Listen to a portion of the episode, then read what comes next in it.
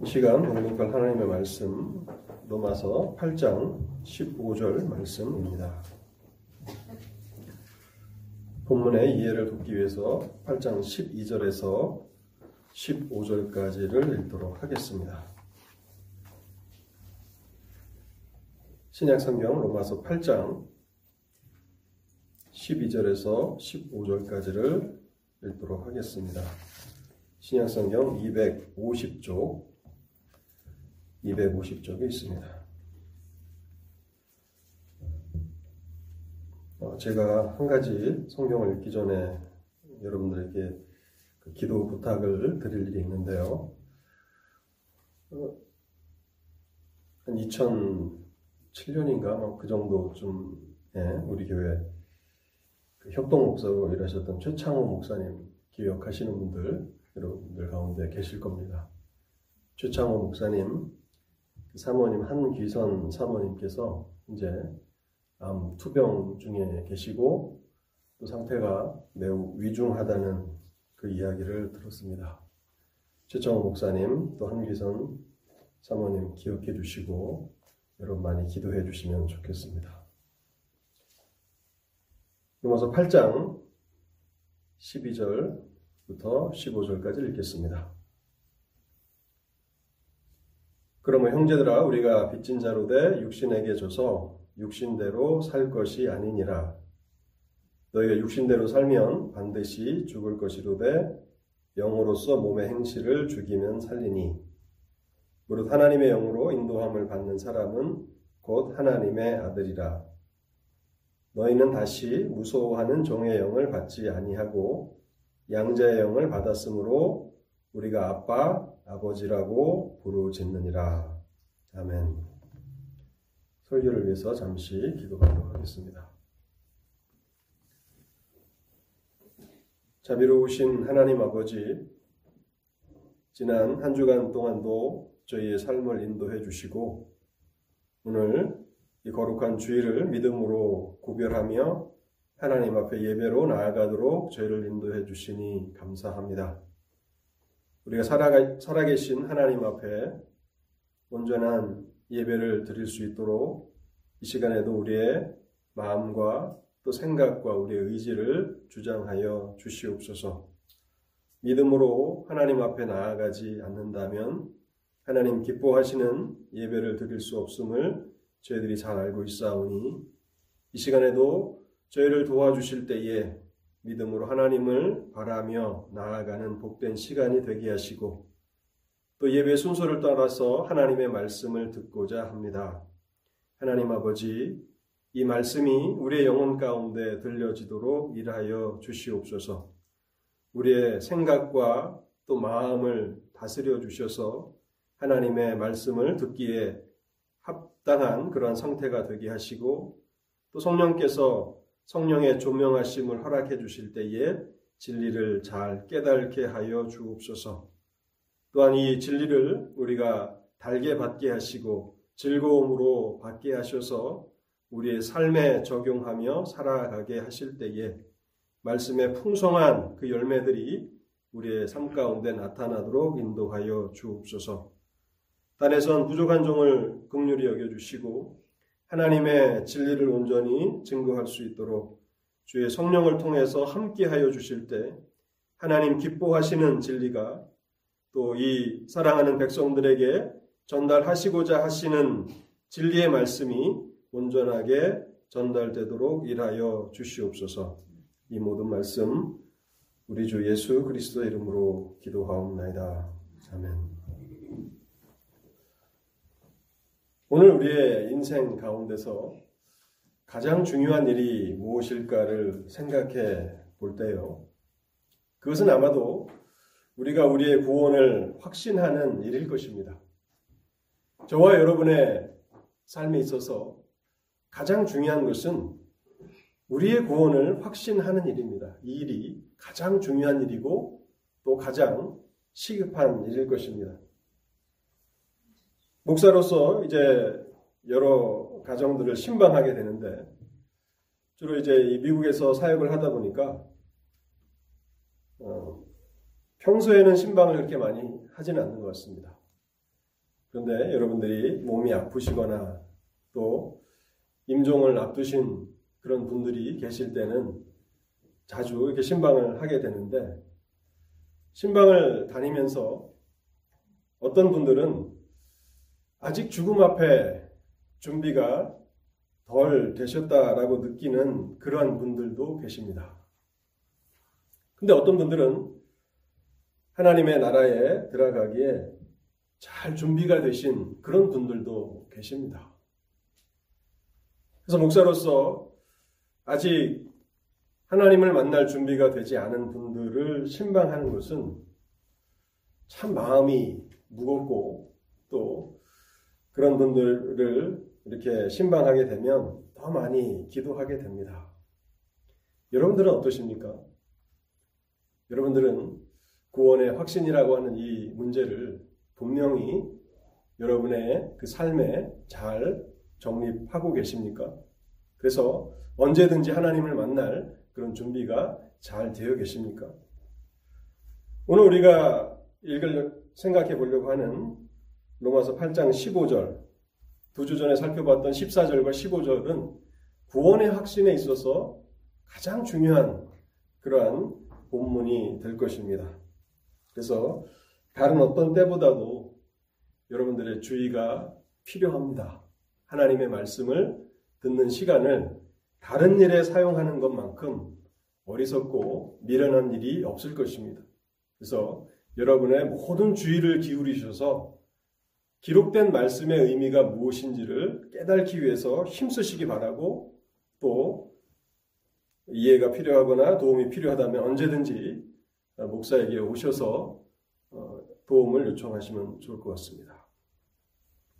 우리는 두 주 전에 하나님의 자녀들이라고 하는 제목으로 하나님의 진리를 생각해 보았습니다. 누가 하나님의 자녀들인가?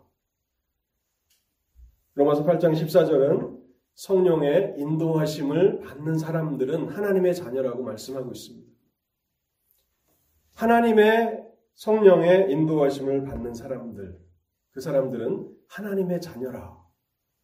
그런데 하나님의 자녀라고 하는 그 위치가 얼마나 영광된 위치인가를 어, 좀 생각하면서 우리가 충분히 내가 예수를 믿어서 성령의 인도하심 가운데 살아가게 되었고 그래서 이제는 하나님의 자녀가 되었다라고 하는 그 영광스러운 위치를 여러분들이 더 많이 즐거워하시고 또 기뻐하시는 그러한 삶이 되어야 할 것입니다. 그러면서 두 번째로 생각해 보았던 것은 성령께서는 어떻게 우리를 인도하시는가를 생각해 보았죠. 성령은 어떻게 우리를 인도해 나가십니까? 두 가지로 말씀을 드렸는데요. 첫 번째는 성령께서는 우리를 설득하신다고 말씀드렸습니다. 우리를 설득하시고 우리의 마음에 소원을 주셔서 우리로 하여금 자발적으로 인도해 나가신다. 자발적으로 그 일을 행하게 하신다. 하는 것입니다. 성령께서 여러분의 마음에 어떤 경건한 마음을 주실 때, 또 경건한 어떤 일을 해야 되겠다라고 하는 그런 결심들을 주실 때, 지체해서는 안 됩니다. 기도하고 싶은 마음이 든다면 모든 것을 당장 중지하고 하나님 앞에 나아가서 기도해야 합니다. 성경을 읽고자 하는 그런 마음이 생긴다면 모든 약속을 당장 취소하시고 그것을 따라서 성경을 읽어 나가셔야 하는 것입니다. 왜냐하면 성령께서는 예민하시고 인격적인 분이십니다. 그래서 성령에 주신 그 마음이 소멸되기도 하는 것입니다. 성령이 주신 그 거룩한 마음을 소멸하는 것만큼 또 우리가 우리의 삶에서 행하는 그 어리석음은 없을 것입니다. 그 두 번째로 성령께서는 어떻게 우리를 인도해 나가시는가? 성령은 진리의 영이라고 말씀하십니다. 성경은 성령을 진리의 영이라 이 말은 곧 성경을 깨닫게 하심으로 우리를 인도해 나가신다는 것입니다.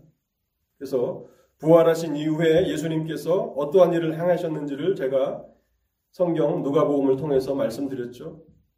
엠마오로 가는 제자들에게 성경을 깨닫게 하셨고 또 가론 유다를 제외한 11명의 그 사도들이 있는 곳에 나타나셔서 성경을 설명해 주셨다고 성경은 기록하고 있는 것입니다. 그래서 성경을 읽고 우리가 그것을 묵상하며 살아갈 때 성령께서 우리의 삶을 인도해 나가시는 것입니다. 15절 말씀도 여전히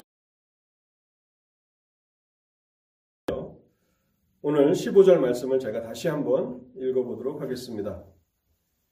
너희는 다시 무서워하는 종의 영을 받지 아니하였고 양자의 영을 받았으므로 아빠, 아버지라 부르짖느니라.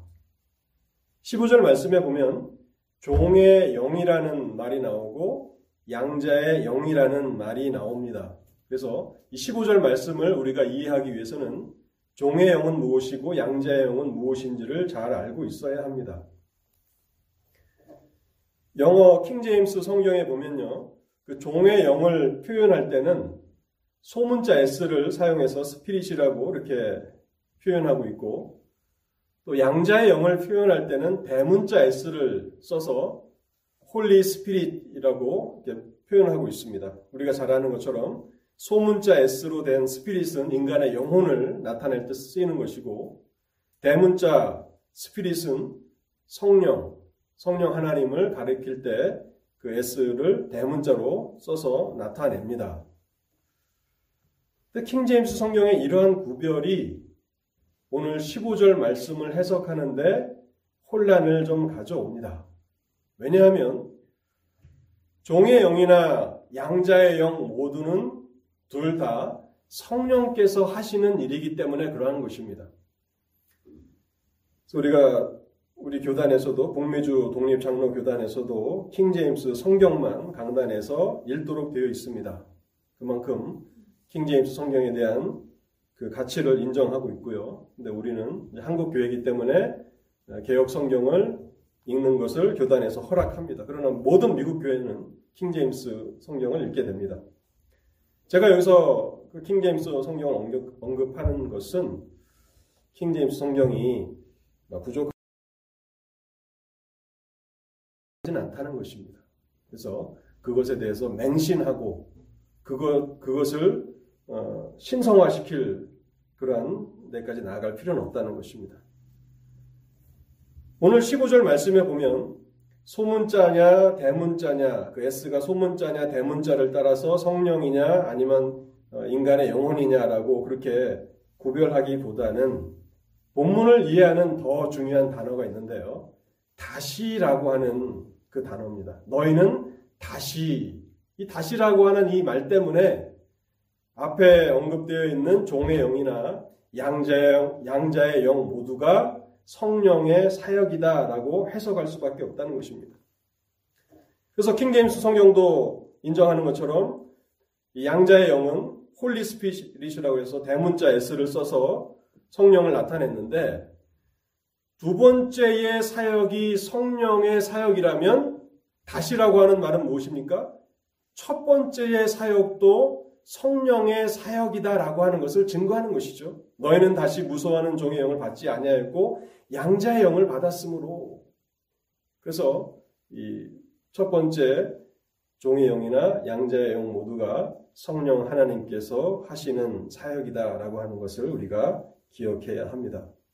그래서 오늘 성, 설교 제목을 보시면 성령께서 하시는 두 가지 일 이렇게 어, 제목을 잡아봤습니다.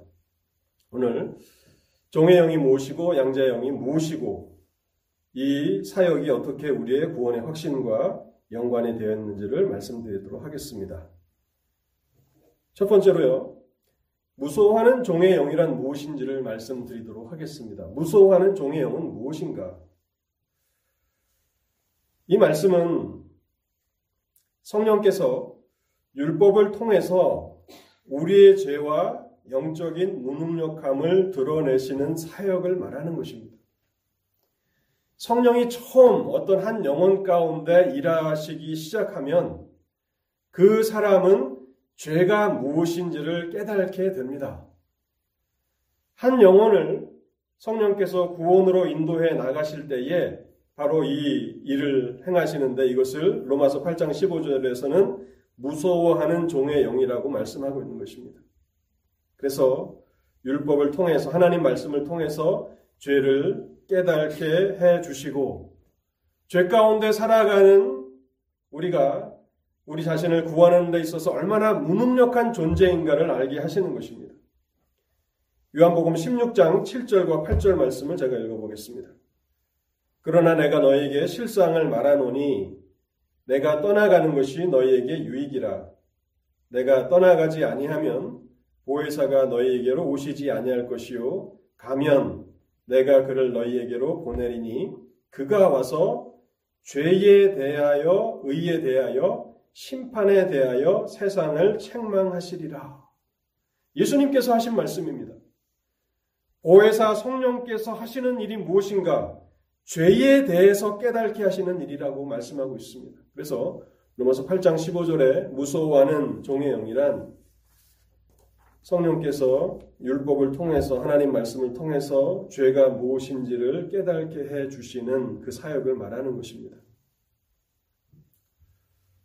로마서 7장 우리가 이미 살펴봤던 로마서 7장에도 이미 어, 이 부분이 잘 설명되어 있는데요. 로마서 7장 9절과 10절, 14절에서 15절을 제가 읽어보겠습니다. 전에 율법을 깨달지 못했을 때에는 내가 살았더니 계명의 이름에 죄는 살아나고 나는 죽었도다. 그 율법을 깨달지 못할 때 하나님의 말씀의 의미를 알지 못할 때는 죄가 무엇인지 모릅니다. 그런데 그때는 내가 살았다고 나는 그래도 저런 사람들과는 다르지라고 하면서 어, 자, 자존심을 내세우면서 하나님 앞에 자기 자신을 의인으로 그렇게 여기며 살아간다는 것이죠.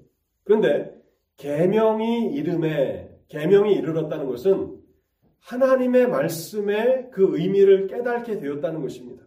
계명이 이름에 죄는 살아나고 나는 죽었도다. 하나님의 말씀에 비춰 보니까 내가 얼마나 큰 죄인인가를 깨닫게 되어서 나는 죽은 자와 같이 되었다는 것입니다. 아, 나는 소망이 없구나 라고 생각하게 되었다는 것이죠. 7장 14절과 15절은 그 죄를 깨달은 이후에 인간의 무능력함을 이렇게 설명합니다. 우리가 율법은 신령한 줄 알거니와 나는 육신에 속하여 죄 아래 팔렸도다. 죄 아래 팔렸다. 나는 죄의 노예가 되었다는 것입니다. 내가 행하는 것을 내가 알지 못하노니 곧 내가 원하는 것은 행하지 아니하고 도리어 미워하는 것을 행함이라. 내 마음에 소원이 있어도 그것을 내 의지가 이루지 못한다는 것이죠. 얼마나 내가 무능력한가를 처절하게 깨닫게 된다는 것입니다. 바로 이것이 성령께서 성경을 통해서 하시는 일입니다. 성경을 깨달지 못하면 누구나가 다 하나님 앞에 고개를 뻣뻣하게 쳐들고 목이 고든 그런 삶을 살아갑니다. 이만하면 내가 괜찮지 않은가? 이만하면 내가 하나님 앞에 내세울 것이 있지 않는가라고 생각하면서 살아갑니다. 그 영혼에 성령께서 임하셔서 말씀을 깨닫게 하십니다. 율법을 깨닫게 하실 때에 우리의 죄가 살아나게 되고 우리는 영적으로 죽은 자와 같이 된다는 사실입니다. 이와 같이 성령께서 우리 자신이 죄인이라고 하는 사실을 깨닫게 해 주셔야 그 다음에 예수 그리스도를 믿을 수 있는 것입니다. 누가복음 7장에 보면요. 한 예가 나옵니다. 7장에 보면 한 바리새인 시몬이라고 하는 바리새인이 예수님을 자기 집에 초대해서 식사를 하는데 식사하는 중에 그 마을에 아마도 죄인이라고 알려졌던 많은 사람들의 지탄을 받았던 한 여인이 그 집에 들어와서 예수님의 그 발 앞에 엎드리고 눈물로 예수님의 발을 적시고 향유를 붓는 그 일이 이제 기록되어 있는데요. 제가 누가 보면 7장을 좀 읽어보도록 하겠습니다. 7장 36절 이하를 읽어보겠습니다. 한 바리새인이 예수께 자기와 함께 잡수시기를 청하니 이에 바리새인의 집에 들어가 앉으셨을 때에 그 동네에 죄를 지은 한 여자가 있어 예수께서 바리새인의 집에 앉아 계심을 알고 향유 담은 옥합을 가지고 와서 예수의 뒤로 그 발 곁에 서서 울며 눈물로 그 발을 적시고 자기 머리털로 닦고 그 발에 입맞추고 향유를 부으니 예수를 청한 바리새인이 그것을 보고 마음에 이르되 이 사람이 만일 선지자라면 자기를 만지는 이 여자가 누구며 어떠한 자 곧 죄인인 줄을 알았으리라 하거늘 44절을 좀 읽겠습니다. 그 여자를 돌아보시며 시몬에게 이르시되 이 여자를 보느냐 내가 내 집에 들어올 때에 너는 내게 발 씻을 물도 주지 아니하였으되 이 여자는 눈물로 내 발을 적시고 그 머리털로 닦았으며 너는 내게 입맞추지 아니하였으되 그는 내게 내가 들어올 때로부터 내 발에 입맞추기를 그치지 아니하였으며. 너는 내 머리에 감람유도 붓지 아니하였으되 그는 향유를 내 발에 부었느니라. 이러므로 내가 내게 말하노니 그의 많은 죄가 사하여 줬도다. 이는 그의 사랑함이 많음이라. 사함을 받은 일이 적은 자는 적게 사랑하느니라 두 사람의 반응이 예수님을 대하는 두 사람의 반응이 너무 다릅니다. 그런데 우리가 이 본문을 종종 오해합니다. 그래서 향유를 부은 여인은 죄를 많이 지었기 때문에 그렇게 예수님 앞에 엎드려 울고 있는 것이고 바리새인 시몬은 비교적 죄가 없다고 해석하는 것입니다. 특별히 47절 말씀에 사함을 받은 일이 적은 자는 적게 사랑하느니라 라고 하는 이 말씀을 그렇게 해석하는 거예요. 죄를 많이 지면 하나님 앞에 죄 용서함도 많이 받고 죄를 지은 게 별로 없으면 적게 사랑하는 것이 마땅하다라고 하는 것입니다. 근데 본문은 그것을 말하고 있지 않습니다. 여기서 죄를 지은 이 여인의 죄가 더 큰가 바리새인 시몬의 죄가 더 무거운가 그것을 다루고 계시지 않다는 거예요. 여러분 1만 달란트 빚진 자의 비유를 아시지 않습니까? 바리새인이나 향유를 부은 여인이나 하나님 앞에 그 죄는 1만 달란트에 해당하는 결코 자기 스스로는 갚을 수 없는 엄청난 죄의 빚을 지고 있는 사람들입니다. 그렇기 때문에 누구의 죄가 더 큰가를 따져본다면 굳이 한 사람은 1만 달란트인데 한 사람은 9,999 달란트 정도 큰 차이가 난다는. 그러나 그것을 우리가 어, 계산하기에는 거의 똑같은 것이죠. 그 차이를 어떻게 하나님 앞에서 누가 더 크고 무겁다고 할 수 있겠습니까? 본문은 거기에 초점이 있지 않습니다. 본문의 초점은 누가 자기의 죄를 깊이 깨닫고 있는가 하는 것입니다. 를 제대로 알고 있는가를 말씀하시고 지적하시는 것입니다. 바리새인 시몬은요, 자기가 주님을 대접하고 있다고 생각합니다. 주님께 한끼 식사를 대접해 드리고 있다고 생각하는 거예요. 나는 주님을 대접해 드리는 괜찮은 사람이다라고 생각하는 것이죠. 근데 여러분, 미국의 대통령이 오늘 점심에 여러분의 가정을 방문해서 같이 식사를 한다면 여러분이 대통령을 대접해 드리는 겁니까? 아니면 대통령이 여러분과 함께하는 영광을 누리게 해주는 것입니까? 전제가 아니라 후자죠. 대통령이 점심 먹을 게 없어서 여러분의 집에 한 끼 식사를 얻어 먹으려고 오는 것입니까? 만약 온다면 그것은 여러분에게 여러분의 집을 방문해 주는 놀랍고 특별한 영광을 부여해 주는 것이죠. 바리새인 시몬은 그러한 차원에서 생각하지 않고 있어요. 내가 지금 주님을 대접하고 있다고 생각하고 있죠. 그리고 자신이 죄인이라고 하는 사실에 대해서는 무지한 채 그렇게 앉아 있는 것입니다. 반면 주님의 발에 향유를 부은 이 여인은 어떻습니까? 자신의 죄를 깊이 깨닫고 있습니다. 그래서 감히 주님의 머리에 향유를 부을 수 없다고 생각하는 것이에요. 세례 요한이 예수 그리스도를 언급하면서 뭐라고 합니까? 나는 그의 발에 신발끈을 풀기도 부족한 사람이라고 말하지 않습니까? 내가 어찌 주님의 머리에 기름을 부은단 말인가? 그 기름이 너무 하찮은 것이라서가 아니라 그것은 값비싼 향유잖아요. 아무리 비싼 향유라도 내가 주님의 머리에 기름을 부어드릴 수는 없다 하고 눈물로 주님의 발을 적시고 발에 향유를 부어드리는 것입니다. 한 사람은 주님과 동 있는 것이지 하면서 그것을 스스로 만족해 하고 있고 한 사람은 자신의 죄를 깊이 깨닫고 울며 눈물로 주님의 발에 향유를 부어드리고 또 그 발에 입을 맞추고 있다는 사실입니다. 누가 진정 자신의 죄를 깨달은 사람이냐 하는 것입니다. 이러한 차이가 바로 성령께서 무서워하는 종의 영의 사역으로 이루시는 결과라는 사실입니다. 로마서 6장 1절도 이 누가복음에 나온 이 사건을 오해하지 말라고 하는 차원에서 이렇게 말합니다. 그런즉 우리가 무슨 말을 하리요 은혜를 더하게 하려고 죄에 거하겠느냐 그럴 수 없느니라. 누가복음 7장을 바리새인의 죄가 크냐 향유를 부은 여인의 죄가 크냐 그런 차원에서 해석하지 말라는 것입니다. 은혜를 더하게 하려고 더 죄를 짓겠다고 그럴 수 없느니라. 말도 되지 않는다라고 말하고 있는 것입니다. 로마서 5장 20절에는 이런 말씀이 있습니다. 죄가 더한 곳에 은혜가 더욱 넘쳤다.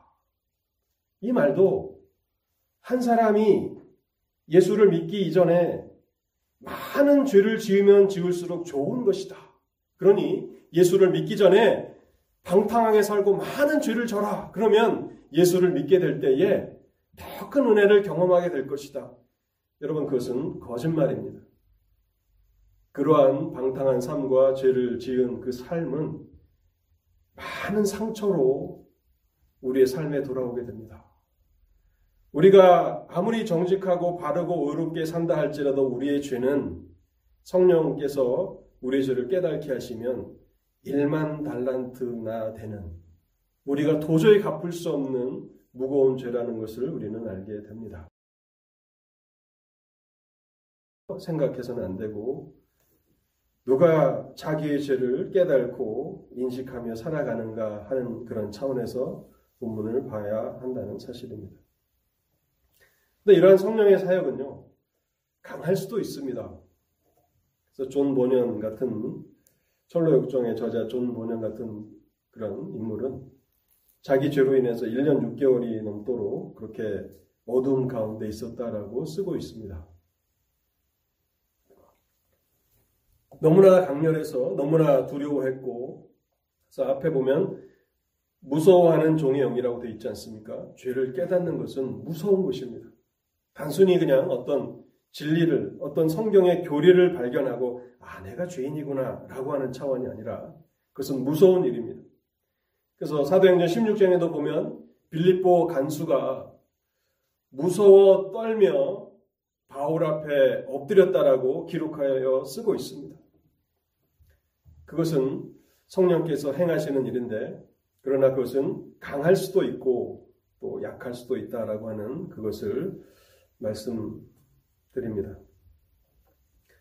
종종 어, 목사에게 상담을 요청하시는 분 가운데 이런 분들이 계십니다.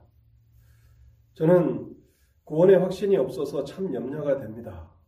그리고 하나님에 대한 사랑이 너무 부족해서 참 걱정입니다. 라고 그렇게 어, 상담을 하시는 분들이 가끔 있습니다. 근데 여러분, 이러, 이러한 마음으로 근심하고 걱정한다라고 하는 것, 그것도 저는 로마서 8장 15절에 나와 있는 무서워하는 종의 사역이라고 말씀드립니다. 내가 구원의 확신이 부족해서 참 큰일이다. 그런 마음을 가질 수 있다라고 하는 것은 성령이 주시는 것입니다. 내가 정말 하나님을 더 사랑해야 되는데 내가 사랑이 너무 마음은 성령이 주시는 것입니다. 오히려 자기 자신에 대해서, 자신의 영혼에 대해서, 하나님을 향한 사랑에 대해서 전혀 염려가 없는 분들이 계시죠.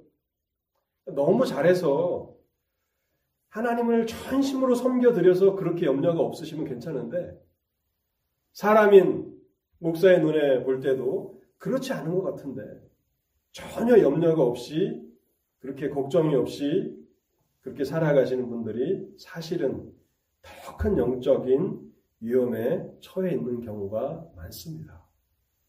그래서 구원의 확신과 관련해서 우리가 8장 15절을 생각해 보면서 성령께서는 우리 안에 무서워하는 종의 영으로 임하셔서 우리의 죄를 깨닫게 하시고 또한 영적인 무능력함을 철저하게 깨닫게 하신다라고 하는 것을 우리가 알게 됩니다. 두 번째로 이제 양자의 영이란 무엇인가를 말씀드리도록 하겠습니다. 그렇다면 양자의 영이란 무엇인가? 너희는 다시 무서워하는 종의 영을 받지 아니하고 양자의 영을 받았으므로 우리가 아빠, 아버지라 부르짖느니라. 우리는 하나님의 은혜로 구원을 받고 그리고 이 양자의 영을 소유하는 놀라운 그 특권으로 초대된 사람들입니다. 성령께서 양자의 영으로 우리 가운데 임하실 때 우리는 하나님을 향하여서 아빠, 아버지라 그렇게 부르게 됩니다. 갈라디아 4장 10, 갈라디아 4장 6절에도 동일한 그런 말씀을 쓰고 있는데요. 너희가 아들임으로 하나님이 그 아들의 영을 우리 마음 가운데 보내사 아빠, 아버지라 부르게 하셨느냐.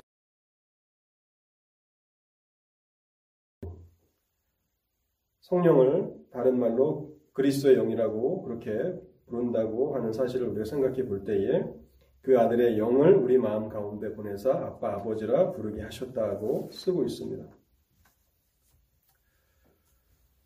우리 속에서 하나님을 생각할 때 아빠, 아버지라 부르도록 강권하시고 인도하시는 분은 성령이십니다.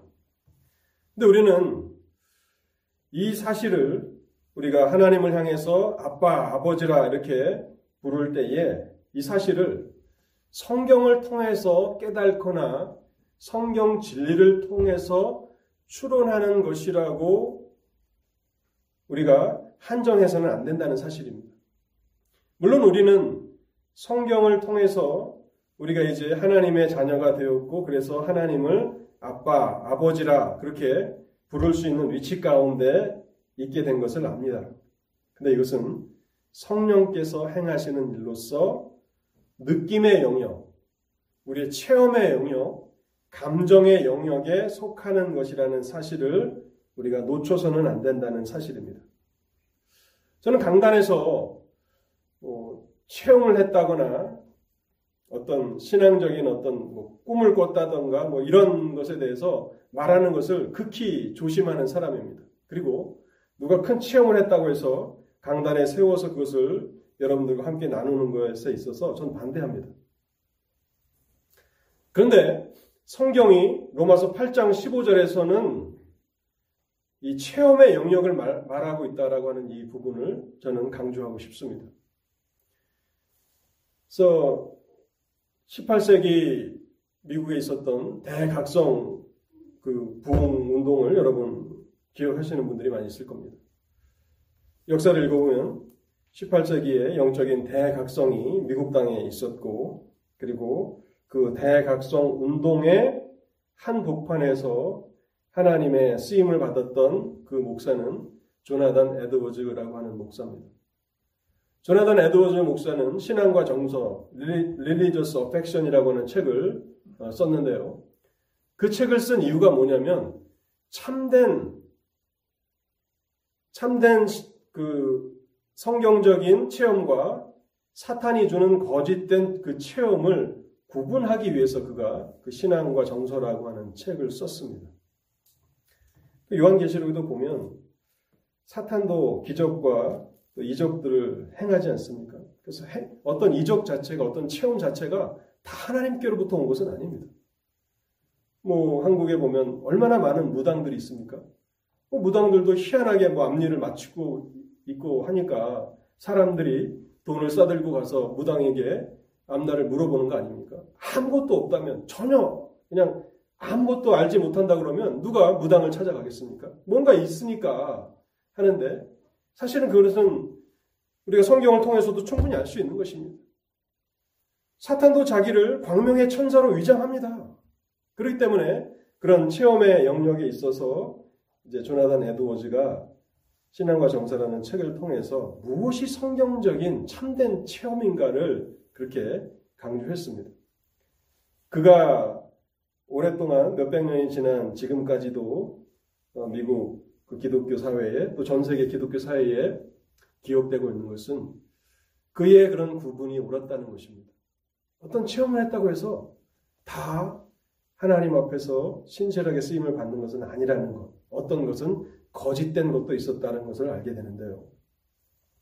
근데 저는 8장 15절 이 말씀에 있어서 양자형을 받았다라고 하는 이 부분은 체험의 영역이라고 하는 것을 강조하고 또 강조하고 싶습니다. 우리가 성경을 통해서 우리가 하나님의 자녀가 되었다는 사실을 깨닫게 됩니다. 제가 2주 전에도 하나님의 자녀가 되었다라고 하는 그 사실을 여러분들께 말씀드리면서 진리를 전했는데 여러분들 가운데서는 그게 대단한 건가라고 생각하시는 분도 계실 수 있습니다. 딱딱하고 차갑고 냉랭한 그러한 교리로 받아들여질 수 있다는 것입니다. 우리가 하나님의 자녀가 되었다라고 하는 것, 그 사실이 그렇게 딱딱한 진리로만 다가올 수도 있지만, 그러나 우리는 성경을 통해서 그것을 배우고 깨달아야 하는 것입니다. 그런데 그것만 있는 것이 아니라 성령께서 이제 우리의 심령 가운데 양자의 영으로 임하시면 우리가 감정으로 그것을 느끼게 된다는 것입니다. 체험으로 그것을 알게 된다는 것이죠. 누가복음 7장의 그 여인을 한번 생각해 보십시오. 사람들에게 지탄을 받고 또 바리새인이 눈으로 얼마나 그 여인을 향해서 눈빛으로 그를 미워했겠습니까?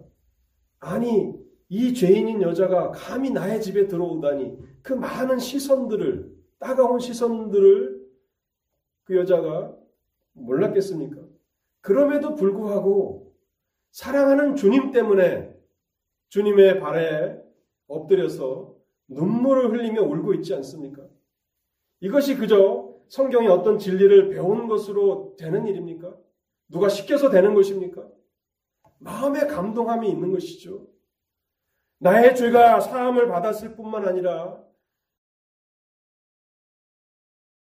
그래서 하나님은 나의 아빠, 아버지가 되었다라고 하는 그런 체험적인 것이 없다면 누가 그 일을 감당하겠습니까?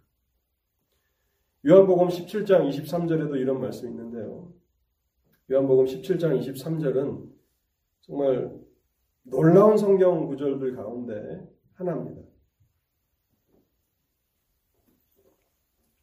곧 내가 그들 안에 있고 아버지께서 내 안에 계시어 그들로 온전함을 이루어 하나가 되게 하려 함은 아버지께서 나를 보내신 것과 또 나를 사랑하신 같이 그들도 사랑하신 것을 세상으로 알게 하려 함이로소이다. 참 엄청난 말씀을 예수님께서 우리에게 하십니다. 아버지께서, 하나님 아버지께서 나를 사랑한 것 같이 그들도 사랑하신 것을 여기 그들은 이 땅에 있는 하나님의 백성들을 말하는 것이겠죠. 그들도 사랑하신 것을 알게 하려 함이로소이다. 하나님 아버지께서 성자 예수 그리스도를 얼마나 사랑하셨습니까? 세례를 받으실 때에 이는 내 사랑하는 아들이요 내 기뻐하는 자라. 또 제자들과 함께 변화산에 가셨을 때도 같은 음성이 있었죠. 이는 내 사랑하는 아들이요 내 기뻐하는 자라. 성부 하나님께서 성자 예수 그리스도를 사랑하신 것처럼 그들도 사랑하신 것을 영어 성경에 보면 에즈라고 되어 있습니다.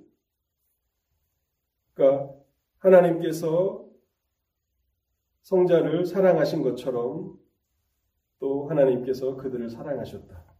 그러니까 에즈라고 하는 그것은 앞뒤가 동등한 거잖아요. 그러니까 에즈가 가운데 있고 God love, love me and God love them. 중간에 에즈가 있습니다. 동일한 사랑으로. 근데 여러분, 이 요한복음 17장 23절을 우리가 읽어 나가면서 마음에 어떤 느낌이 있습니까? 여러분 어떤 여러분의 마음을 자극하고 여러분들을 감동시키고 또 여러분들을 흐느끼게 하는 여러분들로 하여금 눈물 짓게 하는 그런 것이 있습니까? 물론 이것은 성경의 진리이기 때문에 우리는 이것을 붙들고 이것이 사실이라는 것을 믿어야 합니다. 우리가 할 수 있는 일은 거기까지인 거예요. 성경을 부지런히 읽고 묵상하면서 하나님 아버지께서 예수 그리스도를 사랑하신 것처럼 동일한 사랑의 크기로, 동일한 사랑의 깊이로 나를 사랑하셨다라고 하는 것을 내가 믿고 내가 의지하는 것, 그것은 내가 할 수 있는 일입니다. 그러나 그것이 우리의 마음을 자극하고 우리를 감동시키고 우리로 하여금 흐느끼게 하고 우리로 하여금 눈물 짓게 하는 것은 성령의 역사고 그것이 바로 양자의 영으로 임하시는 성령의 사역이라는 사실입니다. 여러분, 우리가 부지런히 성경을 읽어야 할 뿐만 아니라 우리는 교회의 역사를 읽어 나가야 합니다. 교회의 역사. 역사에 무지하면 안 됩니다. 교회의 역사를 읽어 나가야 되고 또 경건하게 살았던 사람들의 그 전기들을 읽어 나가야 합니다. 거기에 보면 때때로 하나님께서 이러한 축복을 허락해 주신 사람들이 있습니다. 그래서 그 사실이 너무나 감동적이어서 그 사실이 너무나 자기의 마음을 자극하여서 하나님 앞에 통곡하며 또 그렇게 울며 살았고 또 그것이 전생애를 바꾸게 되는 그런 역사들이 있었습니다. 아빠, 아버지라고 하는 말씀을 생각해 보겠습니다. 아빠, 아버지. 아빠, 아버지라고 하는 말은 어떤 친근감, 확신, 따스함, 애정, 즐거움, 행복 이런 말이죠. 뭐 저 제가 어렸을 때나 또 저보다 또 연세가 더 드신 분들의 그런 세대에 아빠는 좀 엄격한 그런 부분들이 있었잖아요. 저는 아버지를 부르는 것을 참 두려워했습니다. 아버지는 참 두려운 분이셨죠. 친근하고 따뜻한 그런 아버지는 아니셨습니다. 근데 오늘날은 어떻습니까? 오늘날은 그런 분위기가 다 없잖아요. 어린아이들이 20, 30대, 뭐 30대, 20대는 뭐, 저는 20대 결혼하긴 했지만, 20대 아버지가 되는 분들은 없으니까 30대 아버지를 생각해 보십시오. 자녀들이 아빠라고 부를 때 친근감, 또 확신, 따스함, 애정, 즐거움, 행복들을 나타내지 않습니까? 바로 그러한 행복들을 누리게 한다는 것입니다. 그냥 억지로 아빠라고 부르는 것이 아니라 그러한 친근감으로, 그러한 행복함으로, 즐거움으로 하나님을 알게 된다라고 하는 것이죠. 여러분, 그렇게 아는 사람들은 어떠한 차이가 있습니까? 어렸을 때 자기 아버지, 끊임없이 아버지를 기다리지 않습니까? 아버지 퇴근 시간에 맞춰서 문 앞에서 기다리지 않습니까? 아버지가 뭐라도 내가 좋아하는 뭐라도 간식거리라도 사올 것을 알기 때문에 아버지를 기다리는 그런 자녀들을 우리가 생각해 보지 않습니까? 그런 체험으로 그런 신앙적인 그런 정서로 성령께서 우리를 인도하신다는 것입니다. 양재의 영을 가진 사람들은 형식적이거나 기계적인 예배로 만족하지 않습니다. 거기에는 자원하는 마음이 있고 즐거움으로 그래서 우리를 그러한 축복된 자리로 인도하실 수 있다는 것입니다. 일단 부르짖느니라라고 하는 이 말씀도 생각해 보겠습니다. 부르짖느니라. 여러분 놀라운 것은 겟세만의 동산에서 예수 그리스도께서 하나님 아버지께 기도하셨을 때 이 아빠 아버지라고 하는 표현을 쓰며 기도하셨다는 것을 우리는 기억해야 합니다. 마가복음 14장 36절인데요. 이르시되 아빠 아버지여 아버지께는 모든 것이 가능하오니 이 잔을 내게서 옮기시옵소서. 그러나 나의 원대로 마옵시고 아버지의 원대로 하옵소서 하시고 여기에 예수 그리스도의 그 부르짖음에는 간절함이 있습니다. 깊은 곳에서 우러나오는 절규가 있습니다. 그래서 마, 마가복음 14장과 병행 구절인 누가복음 22장 44절에 보면 이렇게 쓰고 있습니다. 예수께서 힘쓰고 애써 더욱 간절히 기도하시니 땀이 땅에 떨어지는 핏방울 같이 되더라. 그 아빠를 아는 그 친근함을 아는 아이는 어떻습니까? 어떠한 상황 가운데서도 그 아빠를 기다리죠. 바로 그러한 부르짖음이라는 것입니다. 하나님을 친밀하게 알기 때문에 하나님 앞에 한두 마디 기도하고 돌아설 수 없는 것입니다. 나에게 그 축복을 주시기까지 부르짖고 또 기도하는 것입니다. 하나님은 나에게 자비로우신 아버지가 되시니까 나에게 애정과 사랑을 아끼지 않고 부어주시니까 그렇게 절규하듯 하나님 앞에 기도하며 부르짖게 된다는 것입니다. 그래서 성령께서 우리 안에 양자의 영으로 임하실 때, 그 하나님을 향하여 마음을 다 드리고 하나님 앞에 기도하고 간구한다는 것입니다. 아빠 아버지라고 부르셨던 주님은 밤이 새도록 여러 곳에서 성경 여러 곳에서 밤이 새도록 기도하셨다고 기록하고 있지 않습니까? 바로 그것입니다. 오늘 우리가 살펴보는 이 14절과 15절은 구원의 확신이라는 주제 아래서 우리가 살펴보는 것입니다. 우리의 삶에 성령의 인도하심이 있다면, 우리가 성령의 인도하심을 따라서 살아가고 있다면 여러분들은 하나님의 자녀입니다. 또한 우리가 종의 사역, 무서워하는 종의 사역을 통해서 우리의 죄를 깨닫고 있고 또죄 아래에 있는 우리가 얼마나 영적으로 무능한지를 알고 있다면 우리는 하나님의 자녀입니다. 구원을 확신할 수 있습니다. 또 다른 사역인 성령의 양자의 영으로 임하시는 사역을 통해서 하나님을 아빠, 아버지라 부를 수 있는 그런 친근함을 우리가 체험하고 있다면 그래서 하나님을 향하여 끊임없이 부르짖으며 살아가는 그 삶을 산다면 우리는 우리가 구원받은 하나님의 백성이라고 확신해도 좋을 것입니다. 이 마지막으로 여기 있어서 한 가지를 더 붙이고 오늘 설교를 마치려고 하는데요. 웨스터민스터 신앙 고백서에서는 구원과 구원의 확신을 구분하고 있습니다. 그런 웨스트민스터 신앙 고백서는 모든 장로 교회의 신앙 고백서입니다. 그래서 우리가 무엇을 믿는가, 우리의 신앙은 무엇을 믿는가를 알기 위해서는 우리가 웨스트민스터 신앙 고백서를 보면 되는데요. 우리가 주일 예배에서 신앙 고백으로 고백하는 뼈대라고 할 수 있습니다.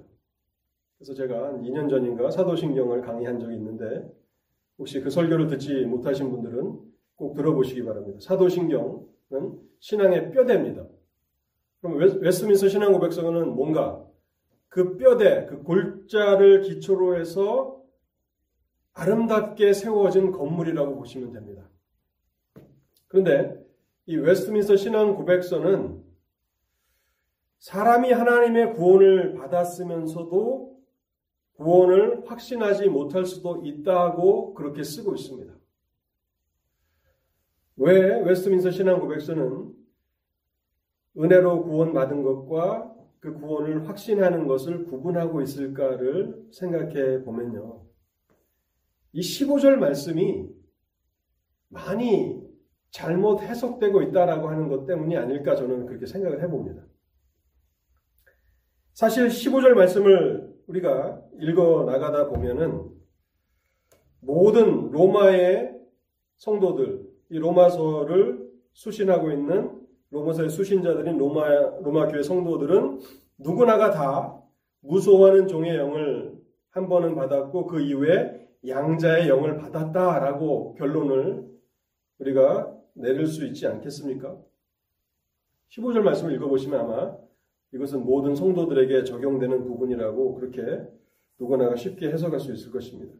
그런데 영적으로 탁월했던 웨스트민스터 신앙고백서를 작성했던 그 작성자들은 초대 교회와 그 이후의 시대의 교회를 구분하고 있는 것입니다.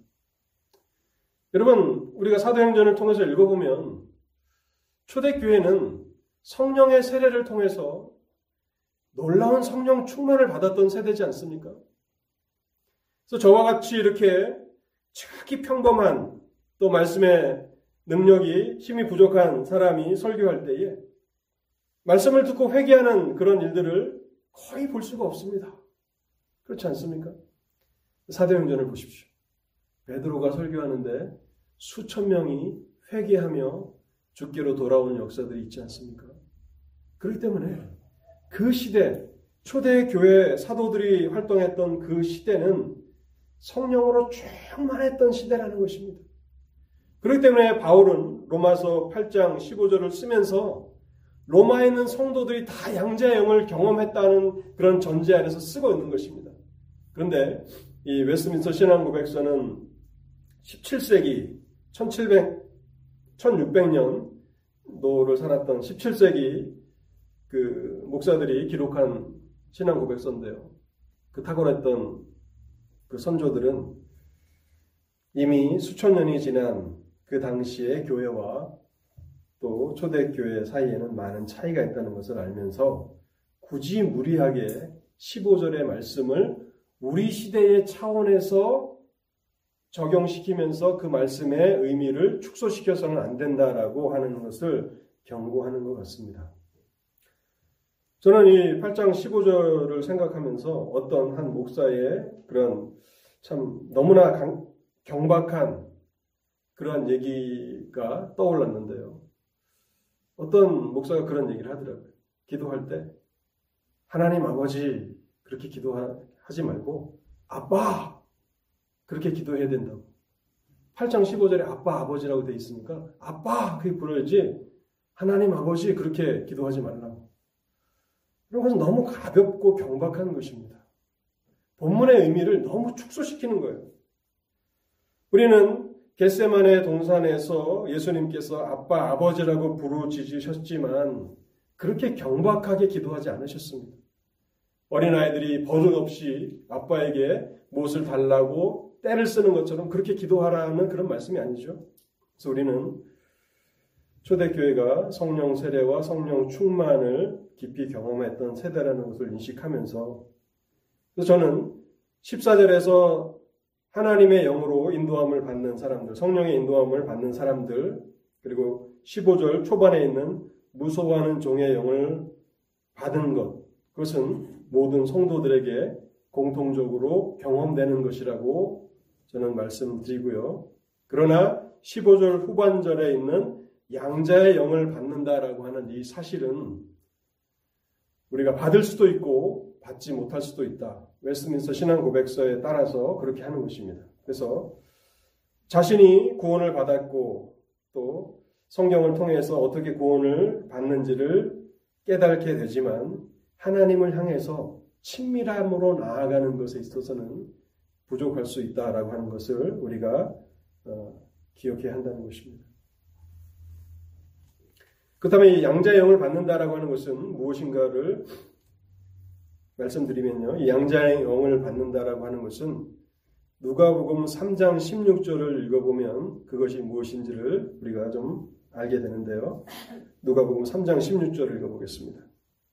요한이 모든 사람에게 대답하여 이르되 나는 물로 너희에게 세례를 베풀거니와 나보다 능력이 많으신 이가 오시나니 나는 그의 신발끈을 풀기도 감당하지 못하겠노라. 그는 성령과 불로 너희에게 세례를 베푸실 것이요. 그는 성령과 불로 너희에게 세례를 베푸실 것이요. 우리는 물 세례만 받았습니다. 그렇죠? 성령과 불로 세례를 받으신 분이 계십니까? 우리는 이 누가복음 3장 16절에 이것을 기초로 해서 성령 세례라고 하는 신학적으로 성령 세례라고 하는 것을 깨닫게 됩니다. 이것은 성령 하나님께서 주권적으로 하시는 것입니다. 아마 우리에게 제일 친숙한 사람이 있다면 무디겠죠. 무디가 길을 걸어가고 있는데 성령이 그에게 임하십니다. 성령이 그에게 임하시는데 그 저도 책으로밖에 읽어보지 않았지만 무디는 그 기골이 아주 그냥 그 거구와 같이 장대한 아주 건장한 사람이었다고 합니다. 그런데 길을 가는데 성령께서 그 위에 임하시니까 그의 몸이 무너져 내리는 것처럼 그래서 하나님 제발 그만, 하나님 제발 그만 부어주시라고 성령과 불로 세례를 받은 그 글을 쓰고 있는 것을 제가 읽어보았습니다. 그 건장한 사람이, 그 튼튼한 사람이 하나님을 향하여서 흐느껴 울면서 하나님 이제 그만, 하나님 이제 그만이라고 말하면서 성령을 그만 부어주시라고 하는 그 체험 이후에 우리가 아는 것처럼 그는 얼마나 능력 있는 복음 전도자였습니까? 바로 성령과 불로 세례를 주신다는 것입니다. 그 다음에 우리는 이제 결론의 말씀을 생각하면서 어떻게 이 말씀을 이해해야 되는 것입니까? 에베소서 5장 18절에 보면 성령의 충만을 받으라고 하는 그 명령이 있습니다. 이 성령의 충만은 예수를 믿는 모든 하나님의 백성들이 감당해야 하는 책임입니다. 하나님의 말씀을 읽고 묵상하면서 성령의 인도하심 가운데 살아가면서 우리는 성령 충만한 가운데서 살아야 합니다. 술 취하지 말고 방탕하지 말고 하나님의 말씀을 읽고 묵상하며 성령으로 충만한 상태에서 우리가 살아가야 합니다. 그리고 성령과 불로 세례를 주시는 그 축복을 사모하며 기도해야 하는 것입니다. 그러면 하나님께서 우리에게도 그와 같은 축복을 주실 수 있습니다. 제가 아까도 교회 역사와 또 전기들을 성도들의 정기를 읽어야 한다고 했는데 무디의 그 정기를 읽어보십시오. 그러면 우리가 놓치며 살아가고 있는 것이 무엇인가를 알게 됩니다. 설교 초반에도 제가 말씀을 드렸지만 우리에게 가장 시급하고 우리에게 가장 중요한 일은 무엇입니까? 나의 구원을 확신하는 것입니다. 그것보다 더 시급하고 중요한 일은 없습니다. 그런데 그 일을 위해서 우리가 하나님 앞에 기도하고 있나요? 그저 어떤 성경 교리 몇 개를 안 것으로 내가 하나님의 축복을 다 받았다고 생각하지 마십시오. 성령께서는 우리 위에 양자의 영으로 임하셔서 성령과 불로 그렇게 성령 세례로 우리를 하나님의 복된 자리로 인도하실 수 있습니다. 마태복음 7장과 누가복음 11장 13절을 제가 읽고 오늘 설교를 마치겠습니다. 너희가 악한 자라도 좋은 것으로 자식에게 줄줄 줄 알거든. 하물며 하늘에 계신 너희 아버지께서 구하는 자에게 좋은 것으로 주시지 아니하겠느냐. 마태복음 7장과 병행 구절인 누가복음 11장을 읽어보겠습니다.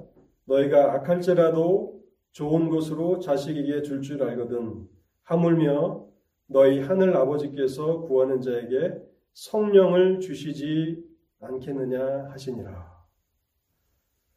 우리가 성령을 받는다라고 하는 것은 구원받을 때 죄를 깨닫는 그 사용만이 있는 것이 아니라 8장 15절에는 세례를 받게 하시는 사역이 있다라고 하는 것을 알게 됩니다. 성령 충만한 가운데서 살아가시며 가장 좋은 것 성령의 우리를 부어 주셔서 하나님을 알되 친밀함으로 하나님을 가까이 그래서 행복과 기쁨과 그 만족으로 우리가 하나님을 늘 생각하며 그래서 가장 복된 하나님의 자녀라고 하는 그 주의를 우리가 이 땅에서도 충분히 누리며 살아가는 그런 은혜를 하나님께서 저와 여러분 모두에게 베풀어 주시길 바랍니다. 기도하겠습니다.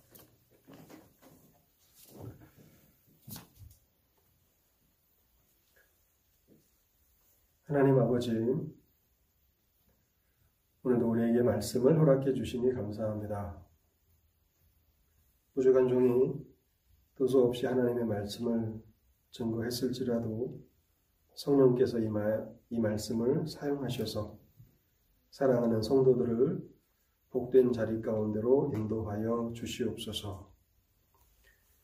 오늘 우리에게 가장 시급한 일이 가장 중요한 일이 무엇인가를 깨닫게 하여 주시옵시고 하나님께서 우리를 갑작스럽게 불러가신다 할지라도 항상 하나님 앞에 설 준비가 되어 있는 그런 복된 삶으로 남은 삶들을 살아가게 하여 주옵소서. 무엇보다도 하나님 성령께서 양자의 영으로 임하시는 그 일을 우리가 사모하며 하나님 앞에 구할 수 있기를 소원합니다. 우리가 이 땅에 낙을 누리는 것은 우리의 육신이 점점 늙어가면서 또 나이를 먹어가면서 그 즐거움도 점점 약해지는 것을 압니다. 하나님, 그래서 먹고 마시는 것조차도 이제는 가운데 있을 수도 있는데, 하나님, 우리가 세상에만 소망을 두며 살아가지 않게 하시고, 그때에도 하나님을 생각할 때에 하나님을 친밀함으로 또 기쁨으로 또 행복함으로 하나님을 향하여 아빠 아버지라고 부르짖는 그래서 죽음 이후에 우리에게 예비하신 그 영광의 나라에 대한 소망으로 가득하여서 병상에서도 하나님을 찬송하며 또 죽음의 침상에서도 두려워하기보다는 오히려 하나님 나라에 들어갈 그 소망으로 기뻐할 수 있는 믿음의 사람들로 저희를 인도하여 주시옵소서. 오늘도 이 말씀이 그렇게 사용되게 하셔서 모든 성도들을 구원의 확신에 복된 자리로 인도해 주시기를 원하오며 이 모든 말씀 우리 주 예수 그리스도 이름으로 기도하옵나이다. 아멘.